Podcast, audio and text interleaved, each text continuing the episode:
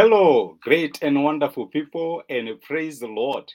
It's another wonderful opportunity that God has given us to encourage each other through His Word, through our daily inspirations. And this is where we come to encourage one another, to build each other up, so that you never feel like you're walking alone. You remember that uh, famous slogan from a football team that says, You'll never walk alone. That is Liverpool Football Club. Let me tell you that better than that, there is a God who has committed no matter what happens, you will never walk alone. He is always together with us. Whether we go through the fire, through the water, through the storms of life, we are never alone. God has committed to always be together with us. We have been uh, discussing the topic of doubting. And this week, we are particularly looking at the dangers of doubting. And yesterday, we saw that it is possible for you to lose your voice if you doubt. You remember Zechariah, you have waited, you have prayed for something for too long, maybe you have even fasted for it, but the pain is too much. It reaches a point where you get used to your pain.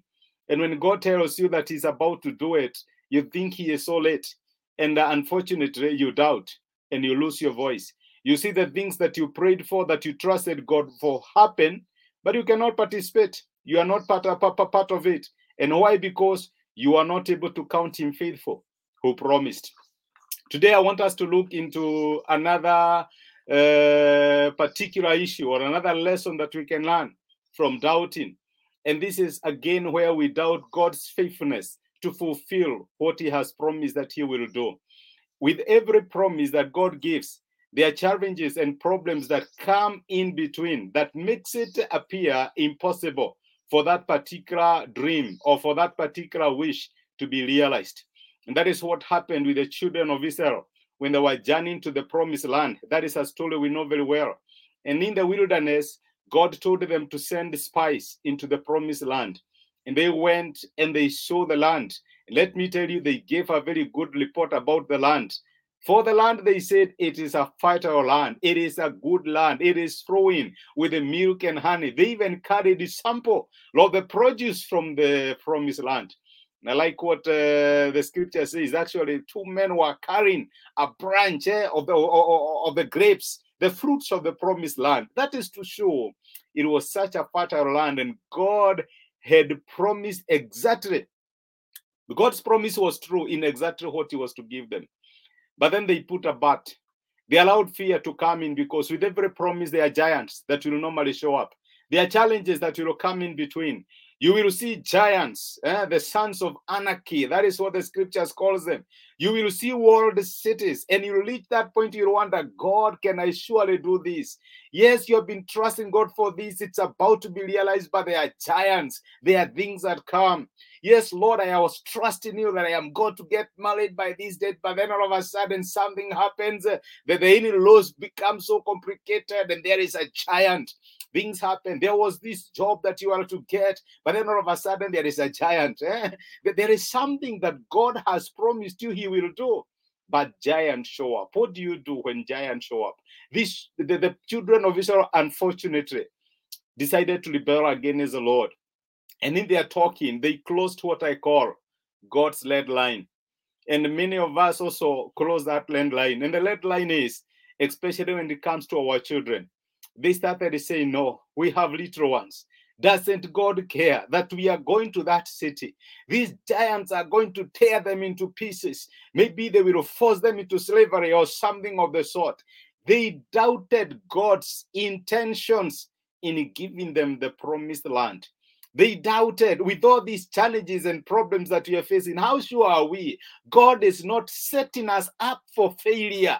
They doubted God's ability to fulfill what He had promised and they rebelled. They said, No, God's intention is to kill our children. God's intention is to destroy them. Oh, we care more for our children than God does. Oh, we would I would not lose my job if God was uh, was more careful about my children. This would not, oh, my children. We allow our children to come between us and the ability to trust God. And unfortunately, they closed God's lead line, and the judgment was swift. And this is what the scripture says, the book of Numbers, chapter 14.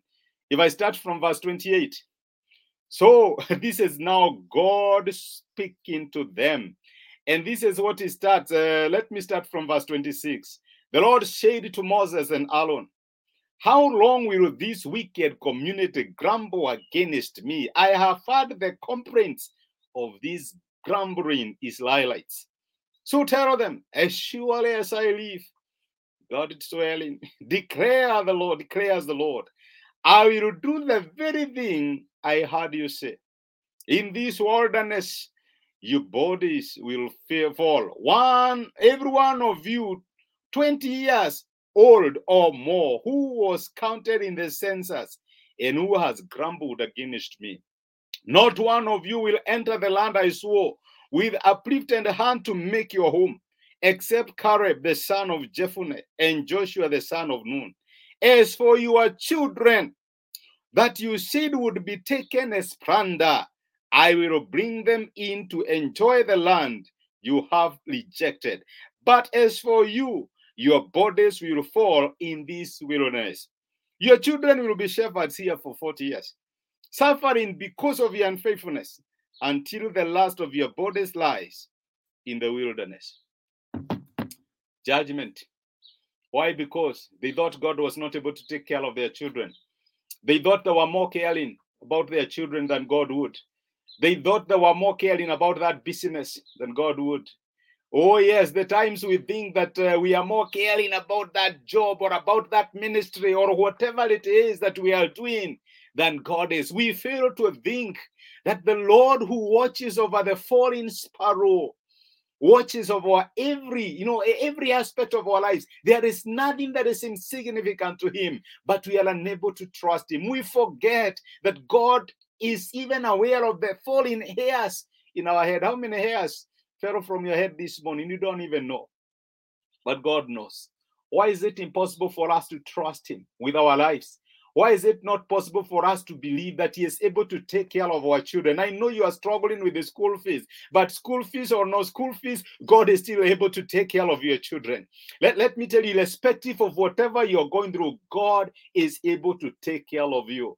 When we complain to God and especially use our children, our jobs, our ministries, or maybe our businesses as an excuse, we are attracting a curse on them and on us. God, God told them, You will die. But those you thought I am unable to bring to the promised land, they are the ones who will take the land.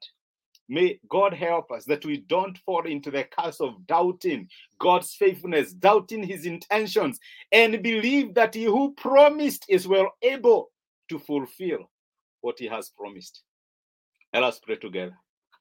Father, in the name of Jesus, we are grateful because of the encouragement of your word. And thank you because of reminding us that you are faithful to fulfill everything you have spoken concerning us. Many times we have found ourselves doubting or worrying about the fate or the welfare of our children. But today, Lord, you have reminded us that it is you who gave us those children, and it is possible for you to take care of them because both the sheep and even their youngs belongs to you.